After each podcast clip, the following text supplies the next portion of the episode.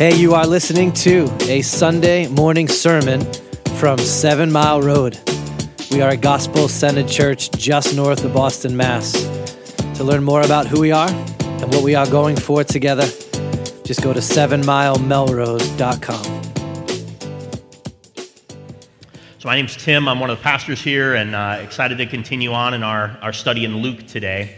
And as we delve into this, uh, this particular passage, I wanted to uh, talk a little bit about um, maybe a setting here of sorts that you think about. You have the title, you have the text there with us.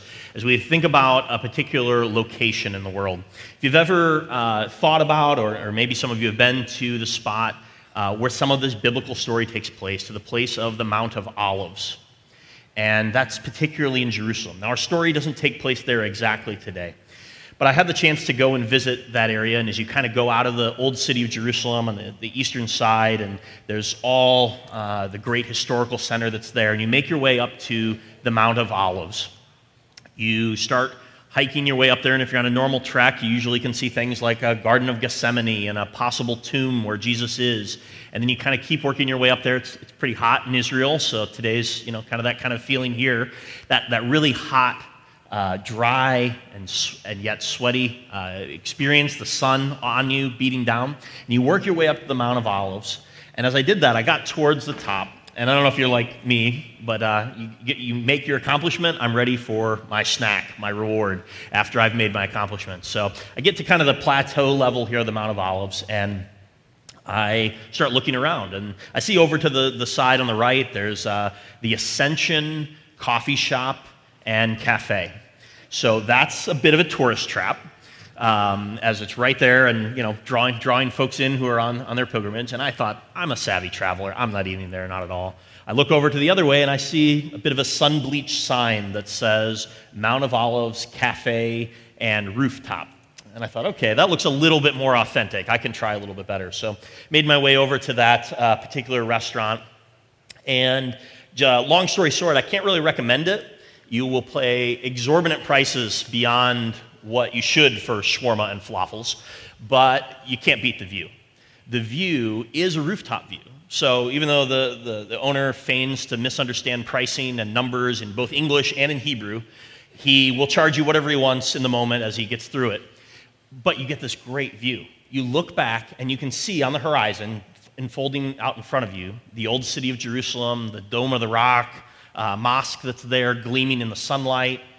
And you can look down on what you just walked up in the Mount of Olives. And as you look out there, there's one clear sign. So you're sipping your ice cold Coke on a hot day, you're eating some overpriced falafels and shawarma, and you look out and you're stunned by just the slew of graves.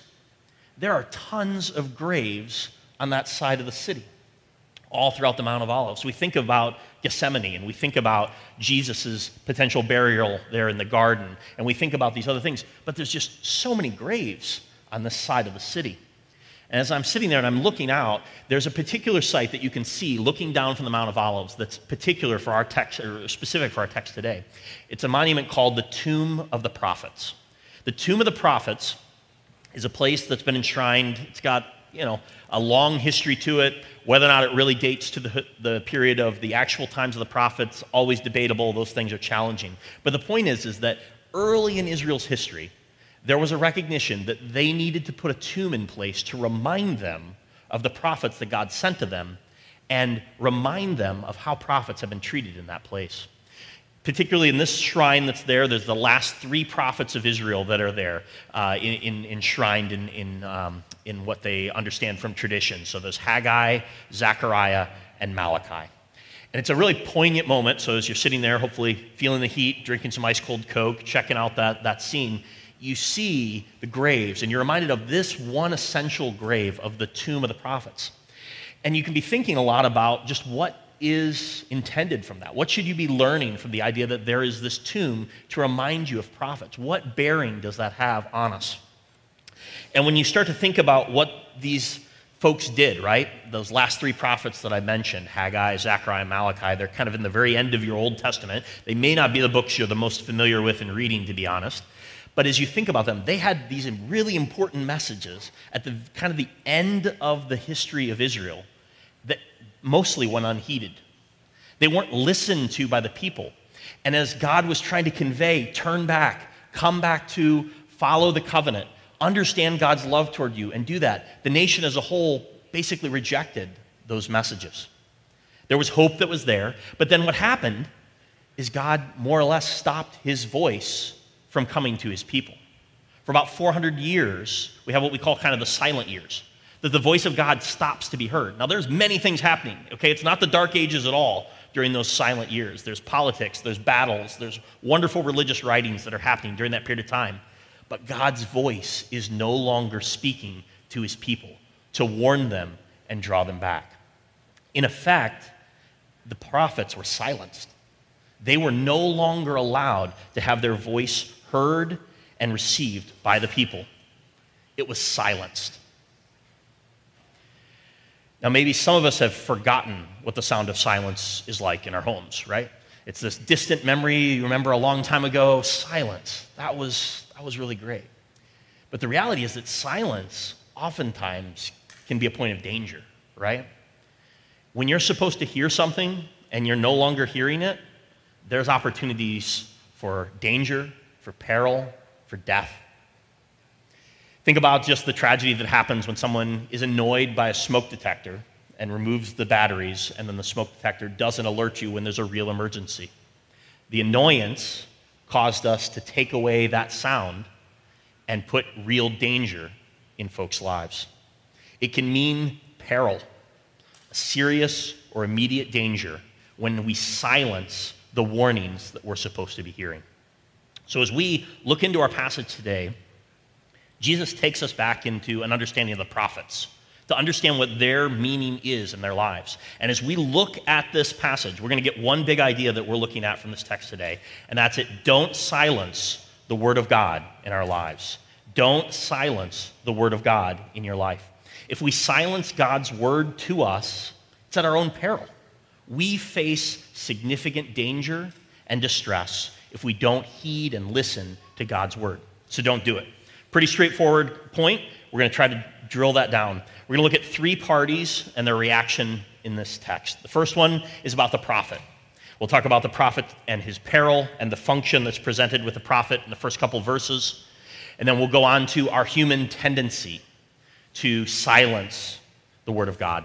And then finally, we'll talk a little bit about the disposition of God that we see from this passage together. So let's begin by this first one, talking about the peril and the function of the prophet in verses 31 and 32. So I've just read this text, but I'll uh, point it out to you uh, again if you have it on your phone or uh, in a text near you. We'll also have it on the screen at points. But in verse 31, as we think about what happens here, right, we have an interesting scene. At this moment, the Pharisees are coming up to Jesus and they're warning Jesus to get away from Herod because he wants to kill them. Now, if you've been following along at any point in the Gospels, pretty much anywhere you flip open the Bible, the Pharisees are not like the good guys. They're usually fighting with Jesus. But here, they're giving a warning to Jesus hey, get away. Herod's trying to kill you. Now, we're not sure exactly of what's going on here, if there's some kind of ulterior motive, like, hey, yeah, get out of town. That'd be great for us. If that's part of what's in play here, either way, they're being warned that uh, Jesus is being warned that Herod is after him. Now, as you read that, we see who Herod is. Uh, you might be reminded that Herod shows up quite a bit in your Bible. We think about the Herod who tried to kill Jesus as an infant. Um, that's actually the father of this guy. His, he was Herod the Great, or not so great, uh, who was in charge of that time in Israel. This is his son, Herod Antipas, that we know from history, and he was the leader in the time of Galilee. And this guy had a bad streak to him. This is the guy that killed John the Baptist, the cousin of Jesus. So he had him beheaded. So this guy's already been successful once in silencing a prophet who brought significant charges to him. And now this guy is after Jesus. So this warning is legitimate. This is a guy who has street cred, right? You, you believe this warning, he's got a hit out on Jesus. Let's start thinking about how to handle this. So the Pharisees are like, get out of town. This isn't worth it. So he's probably in Galilee. That's part of the region of where uh, he is at this point um, in his ministry in the text, and that's where Herod Antipas was uh, in charge of the area. So that's likely where he is.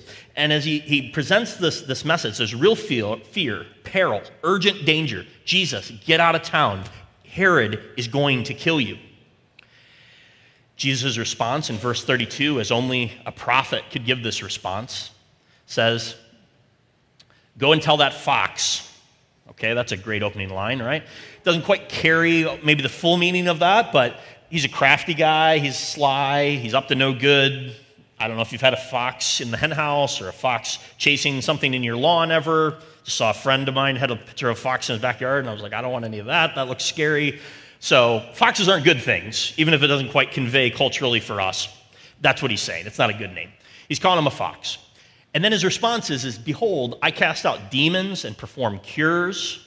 So he summarizes his ministry in these two elements. We've talked about that before. There's much more to what Jesus did, but that's kind of a, a bookend segment of what Jesus is doing. He's casting out demons, he's curing people. Obviously, he's doing a lot more than that, but that's a good summary of what he's doing in his work. And then he says the duration of that, how he's going at that. He says, I'm doing that today, and I'm going to be doing that tomorrow, and I'm going to be doing that the third day, and I finish my course. So Jesus doesn't seem to be especially panicked in this situation. He says, I'm going about my ministry today, and I'll be doing the same thing tomorrow. And guess what? That third day, which incidentally is a really cool name for a band if no one's thought about that before, but third day is pretty cool. Third day, and I'll finish my course. So he throws that out there to say, I'm not freaked out here. I'm not running away from this scenario. I'm staying to do my ministry as a true prophet would. So he puts himself in the situation, and the concern of Jesus really shifts, right? The Pharisees are worried for Jesus. Jesus takes this opportunity to go, Don't be worried about me, I'm a prophet. Let me tell you what you should be worried about. So he turns that, per- that peril, that danger, back on his hearers so they understand what situation they're actually in here. But before we dig into that a little bit further, let's talk a little bit about a prophet. We don't have any of those really walking around today, folks that we can interact with, so let's talk a little bit about the function of the prophet. Prophets functioned as speakers or God's voice to individuals, to Israel, and even to other nations of the world, right? So think about it. There's a limited amount of written correspondence, written text or Torah scrolls available. And so oftentimes the way that God's word, word was known was when it was heralded, when it was shared, when it was told. And prophets were the primary mouthpieces of how God delivered his messages.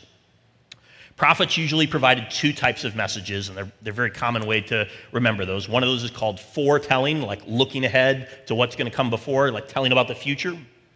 And the other side is what we usually call forthtelling, because it's really easy to remember it that way.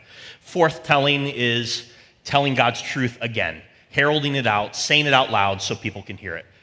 The majority of the prophet's messages in our Bible is really that second one, forthtelling, telling us what God wants us to do. They didn't have new innovations, new things that they were sharing the majority of the time. They actually were pointing back to old teachings from Moses' law. They were pointing to things that God had said and the people had failed to follow. That's what prophets were doing. In many ways, they were bringing application of God's truth into people's lives and into the nation as a whole, saying, You can't do this. You broke God's law. It's wrong to treat your widows, your orphans this way. It's wrong to intermarry with people who don't believe God. It's wrong to charge people interest and make a, a bunch of money on the backs of them. And a, tons of other social messages throughout his time to tell them how they failed to both love God and love their neighbors. But as we see in this passage, Jesus here identifies himself in the community of the prophets. You can see uh, in, in this verse and in the one following, Jesus puts himself forward as that, as a prophet. Now, Jesus, as the Messiah of Israel, actually fulfills three offices of uh, the Old Testament uh, prototypes. He's a king. We think of Jesus as king, right? He's in the, in the family line of David. He follows after that. So we see Jesus as a future king for us, and he fulfills that in setting up his kingdom, a key message throughout Luke. We also know that Jesus is a priest, that he intercedes for us. He represents and mediates us before God in a way like the Old Testament priests used to. And here in this passage, we see that Jesus is also a prophet. So Jesus functions as prophet, priest, and king in fulfilling his, his work as our Messiah. And as a prophet, he stands in and does a messaging work of God, both bringing in information about the future, kind of that, that fore, foretelling part, but also calling people to repentance and to turn back to God's commands as forth, uh, is presented. So when we think about this, part of him as being a prophet is understanding how prophets were received in the older covenant. Prophets often faced rejection and adversity because of their message and mission. This is why Jesus, as a prophet, isn't surprised that he's facing danger from Herod Antipas here. In fact, he's ready for it. The prophet's job was acknowledged to be a hard one. Hear these words spoken by the Lord to the prophet Ezekiel in his book in the second chapter. So, this is to the prophet Ezekiel. This is what God says The Lord said to me, Son of man, I send you to the people of Israel, to, uh, to the people of Israel, to nations of rebels who have rebelled against me. They and their fathers have transgressed against me to this very day. The descendants are also impotent and stubborn. I send you to them, and you shall say to them, Thus says the Lord God. And whether they hear or refuse to hear, for they are a rebellious house, they will know that a prophet has been among them. What a job description, right? Go to these terrible people, give them my message, they probably aren't going to listen to you anyways. Sounds like a great job, right? That's the prophet. That's what he was asked to do. He is taking God's message to his people regardless of their response. The prophet's hard job of being sent and telling people to repent and believe is a difficult one. And the reason why it's difficult is because of humans. People are the reason this is a hard job to be a prophet. It's difficult to tell people that they're wrong and have people respond well to that and turn because of being told that they're wrong. Now, this continues on, and this isn't just a situation for Israel or the Jewish people or the city of Jerusalem alone. This is a human problem. So, our second point we want to look at is our human tendency to silence the Word of God. This is true across humanity, it's true of each of us that we have a tendency to try to silence the Word of God. Jesus says in verse 33 that he has to continue on his course for because it cannot be that a prophet should perish away from Jerusalem. So we see in the order of the prophets throughout the Older Covenant that there is a tendency for prophets to face adversity and often die. In the biblical book of Jeremiah and in some of the non biblical historical writings of like Josephus, there's references to prophets being killed. Josephus comments during uh, evil King Manasseh's reign that he barbarously slew all the righteous men that were among the Hebrews, and he would not spare the prophets. For every day he slew some of them till Jerusalem was overflowing with blood. That's a record that's recorded then of just how pervasive the prophets' execution were in Jerusalem. So we see this is, is happening in Jerusalem. Jesus makes clear, we heard last week from Pastor Justin, Jesus is saying, Hey, I'm going to Jerusalem. Here's my announcement. That's where I'm headed. So as Jesus says that, and he knows he's a prophet, there's a little bit of foreshadowing here. A prophet in Jerusalem doesn't last very long. A prophet who tells people that they're wrong, to turn from their sin, people don't like that. They turn from it, they fight against it. Jerusalem is signified here in verse uh, 34, in the, the first part of that verse. It calls that, and the, a city that kills the prophets and stones those who are sent to it. Jesus here is using Jerusalem as probably more than the city proper and likely signifying throughout Israel's history this tendency. First Kings tells us about evil Queen Jezebel and her husband Ahab, and they killed several prophets.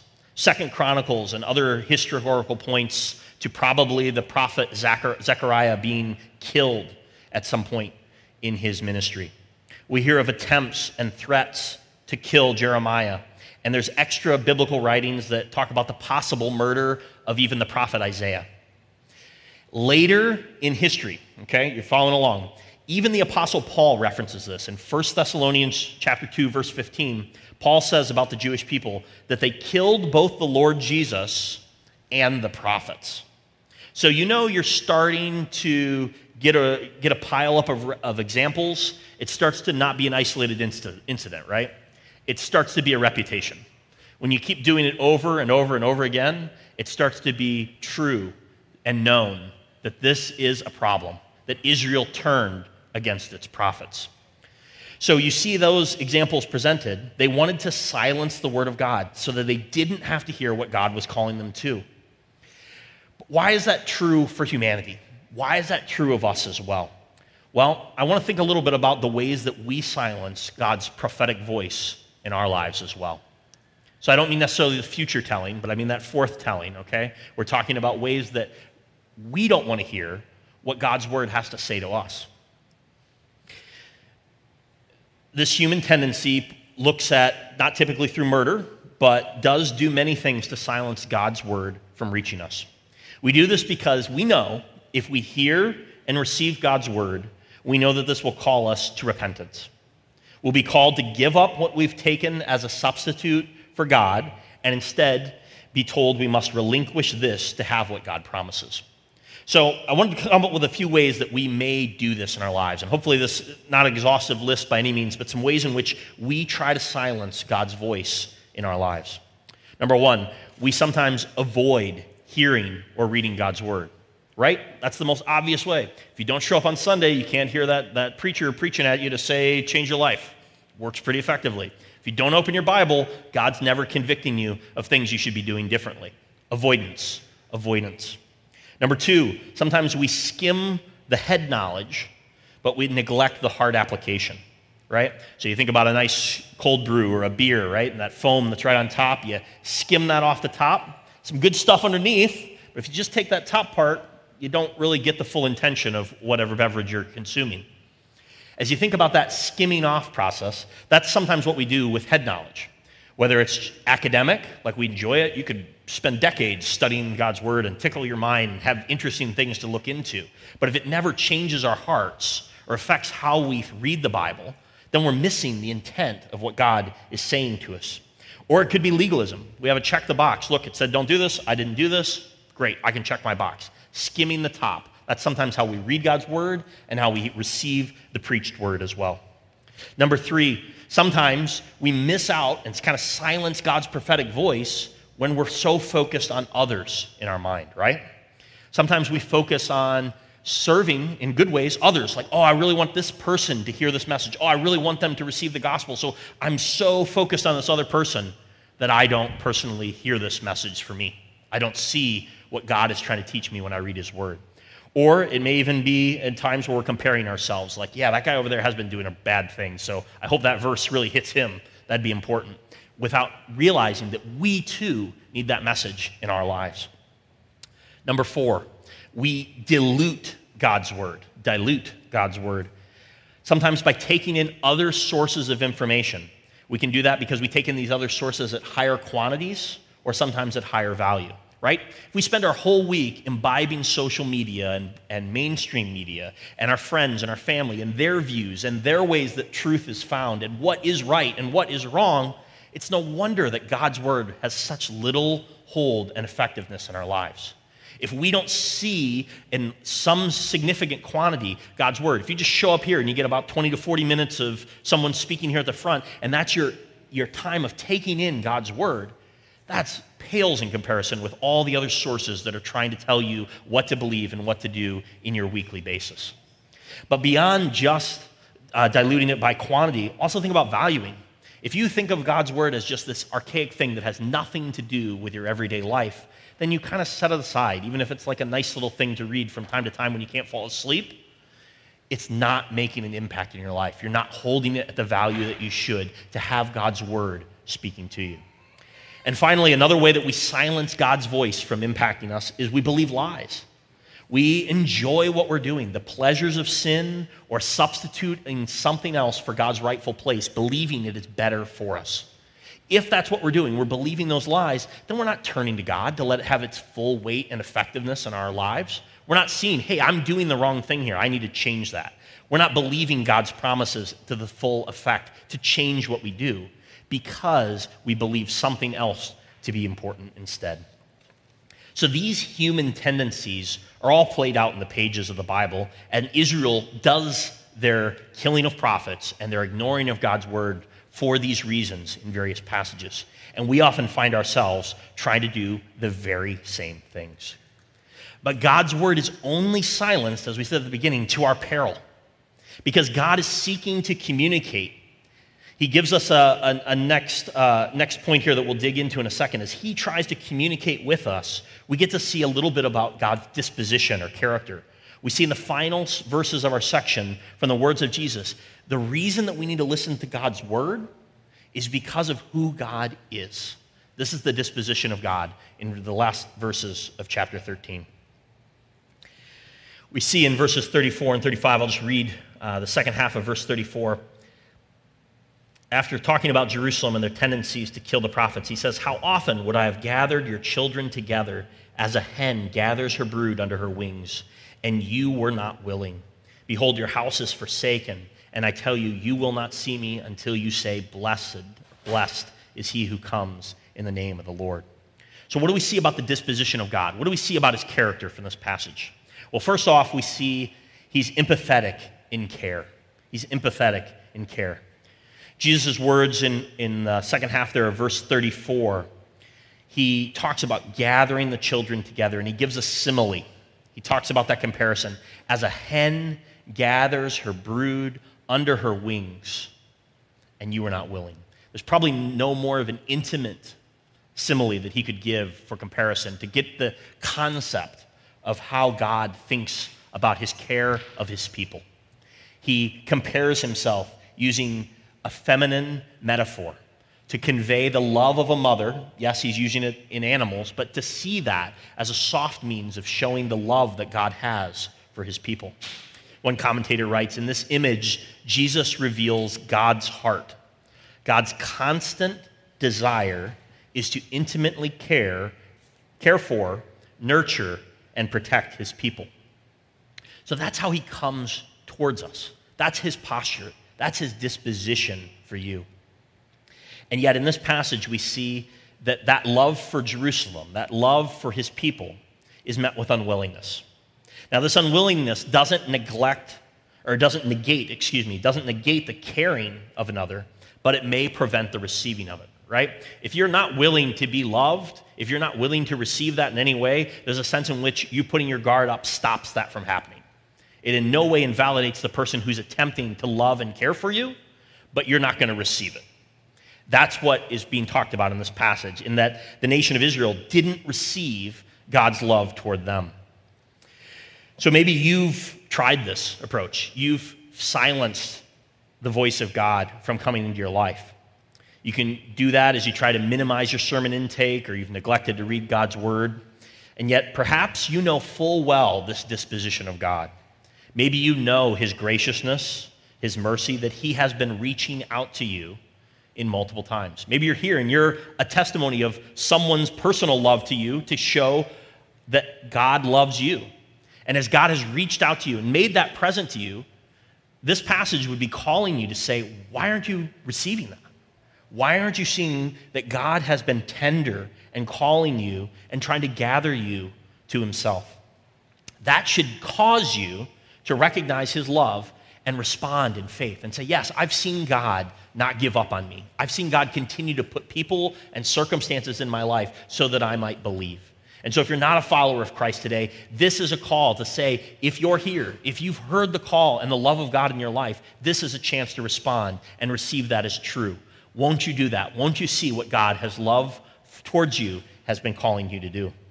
But maybe you are already a follower of Jesus, but you haven't seen God pointing out your sin to you or steadying you with his promises. Maybe it's been a minute since God's really met you through his word.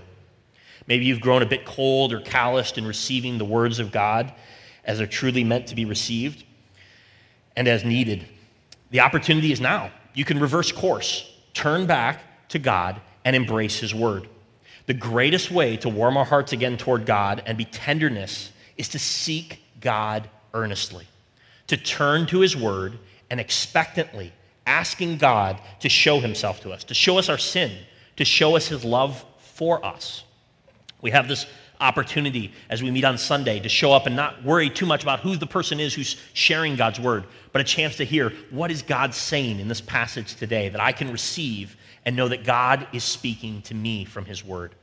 There's an opportunity for you to discipline and open up God's word and say, God is meeting me through this so that I can know what, what God wants me to change and receive in my life. So we have multiple opportunities to do that. But this is the, the chance that we could see God's empathetic care for us and respond to that. Lastly, we also see in this passage in verse 35 that God is just in his judgment. So his love is present, right? We see his empathetic care, but it's also his holiness is on display as he's just in his judgment. The offer is real from God, but the judgment for not receiving that offer is equally real. The coming rejection that Jesus would receive in Jerusalem and his mission is happening. So Jesus pronounces a rejection of Israel and the true danger or peril that they're facing. He talks about an empty house in this passage and whether that refers to or a forsaken house, an empty house. As, as you look at that, that phrasing, it either could point to the temple itself, as the temple would be removed from Israel, or it could just speak of the shell of the nation without God being present with them and what would be left. And he says the, the time period here is that they'll lose the presence of God. Jesus won't be with them, as he says, they won't see him again until they say, Blessed is he who comes in the name of the Lord. And the scary thing is, they were almost on the cusp of that at, at Palm Sunday that we'll read later in Luke, right? The people come out in the streets, they sing Hosanna, they call out to God, recognizing, Blessed is he who comes in the name of the Lord. This is the moment. And 24 hours later, they turn and they reject him again. And it's the same thing for us.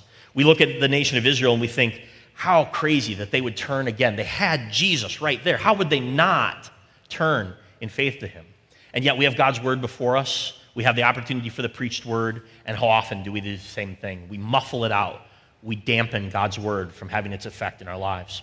I don't know how many of you have been sucked into Formula One this year or the last couple of years through that awesome on ramp Netflix called uh, Drive to Survive. I don't know if you've had that effect on you. I'm a, I'm a poser who now follows Formula One. Uh, maybe some of you were following it before, but one of the cool things as you see Formula One and this racing around the track, is it's loud, it's noisy. It's not exactly NASCAR, but you know, it's, it's still pretty fast. And they're doing their cool stuff. It's not quite as noisy, but it's there. And they pan the crowd, and you'll see people wearing headphones, earplugs all around. And you think, that's so strange, right? You've spent all this money, you went to a racetrack, you wanted to see a race car go around, and you want to miss the whole experience? You want to dampen the noise? I'm not a doctor, I'm not, making any uh, prescriptions of what people should or shouldn't do to their, their auditory um, situation. But as you think about it, I'm like, the realness, you're there. You want to hear that passing car go around at incredible speeds near 200 miles an hour, and you want to hear it. But what do people do? They dampen it. So they're there, but they're not really getting the full experience. That's kind of what we do with God's Word. We might go through the motions, we might show up, but if we're not actually coming to God's Word to feel the experience, to see in full orbed, Dolby sound, God speaking to us through His Word, we're missing the experience. We're missing what God has for us. So that's our opportunity to turn from today, and He says that danger is real. So, by way of application, just a couple of quick points. Number one, pretty straightforward don't silence God's prophetic voice in your life. Hopefully, you got that through and through. Are you avoiding? Are you skimming? Are you focusing on others? diluting, or believing lies that keep you from hearing God's voice in God's Word. Dive back in this summer if that's you. You have the opportunity. Pray for ears to hear and look for what God has for you. You can dive right in to grabbing God's Word and looking expectantly, asking God to speak and show Himself to you through His Word. And then, number two, consider the disposition of God when thinking about your sin. When we're in sin, we're believing lies. We feel the weight that's happening there. It's like sandbags on your shoulders and blackout curtains over the windows so you can't see the light coming in. God's sin, our sin is heavy on us, and yet God is moving toward us. Hear these words from James 4 8. James writes, Draw near to God, and he will draw near to you. Cleanse your hands, you sinners, and purify your hearts, you double minded. There's a great promise there to us. Draw near to God, and He will draw near to you. That means you're actually as near to God as you want to be. As you move closer to God, God doesn't like take another step back and keep his distance. God moves toward us. As we move near God, he moves toward us. As we move near God, he moves towards us. So we have the opportunity to delve in deeper in our intimacy and love of God and hearing his word, and God will respond. Calling us to repentance, yes. Calling us to deeper and harder beliefs, yes. But we can be nearer to God. Then hear these words from the older covenant, especially if anyone who is not believing yet Jesus today, and you hear these words and you think, is now the time? Is this a time when God might be asking me to turn toward him? Hear these words from Isaiah 55 Seek the Lord while he may be found, call upon him while he is near. Let the wicked forsake his way, let the unrighteous man his thoughts that often get in the way, and let him return to the Lord that he may have compassion on him and to our God, for he will abundantly pardon. This is God's heart. God loves us, God knows our sin, and he invites us to move towards him, and he meets us. So if you say, I can see God has been kind, God has allowed me the circumstances to be nearer to him, to hear his word and see his love, won't you respond knowing that opportunity is today?